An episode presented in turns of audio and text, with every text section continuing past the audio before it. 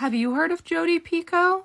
Well, chances are some kids in Florida won't. Her book on the Shoah was added to the banned book list. It never starts with Jews because anti Semitism is still barely socially acceptable, but it always gets there eventually. Chances are you've heard of an American author named Jodi Picoult.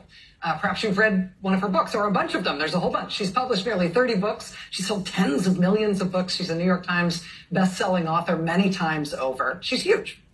And a few days ago, Jodi Picoult was shocked to learn that one of her books has now been banned. Um, the book is called The Storyteller. It's a book about the Holocaust. And a county in Florida has now banned it from its school libraries under Republican Governor Ron DeSantis's broad vague new laws covering what kids can and cannot read. Uh, Picoult responded with this. She said, quote, the storyteller is a novel about the Holocaust. It chronicles the growth of anti-Semitism and fascism in Nazi Germany.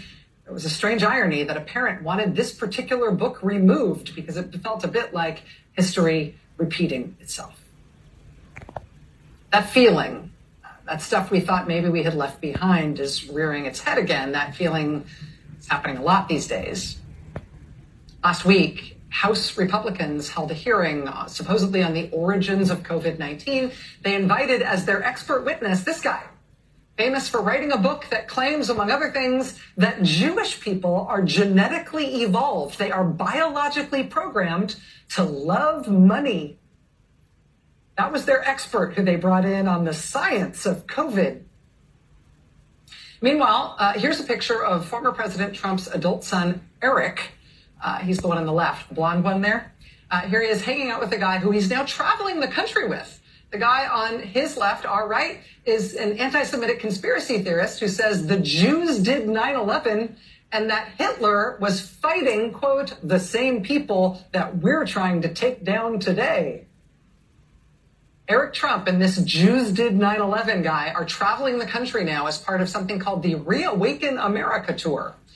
In May, that roadshow will be taking over one of Donald Trump's Florida properties for a weekend. This weekend in Florida, police issued citations to five men for dumping hundreds of anti Semitic neo Nazi flyers around a neighborhood in West Palm Beach. The men were not arrested, they were ticketed for littering.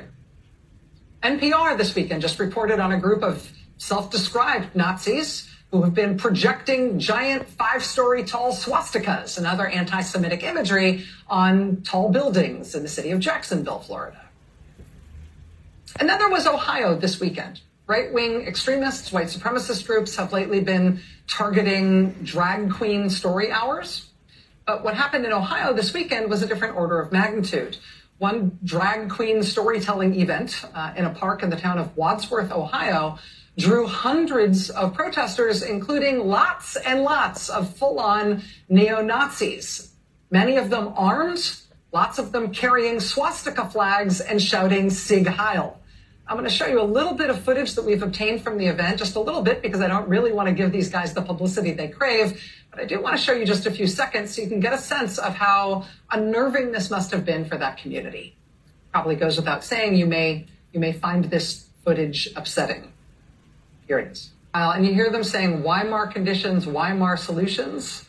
They're talking about Hitler, right? Hitler overthrew the Weimar Republic. They'll know what Hitler's solution was. Again, these guys are out in numbers and in force screaming at Ohio kids this weekend. We've got some folks on the right trying to ban books about the rise of Nazism and the rise of anti Semitism in 1930s Germany, while others are literally trying to make it happen all over again. Short Cast Club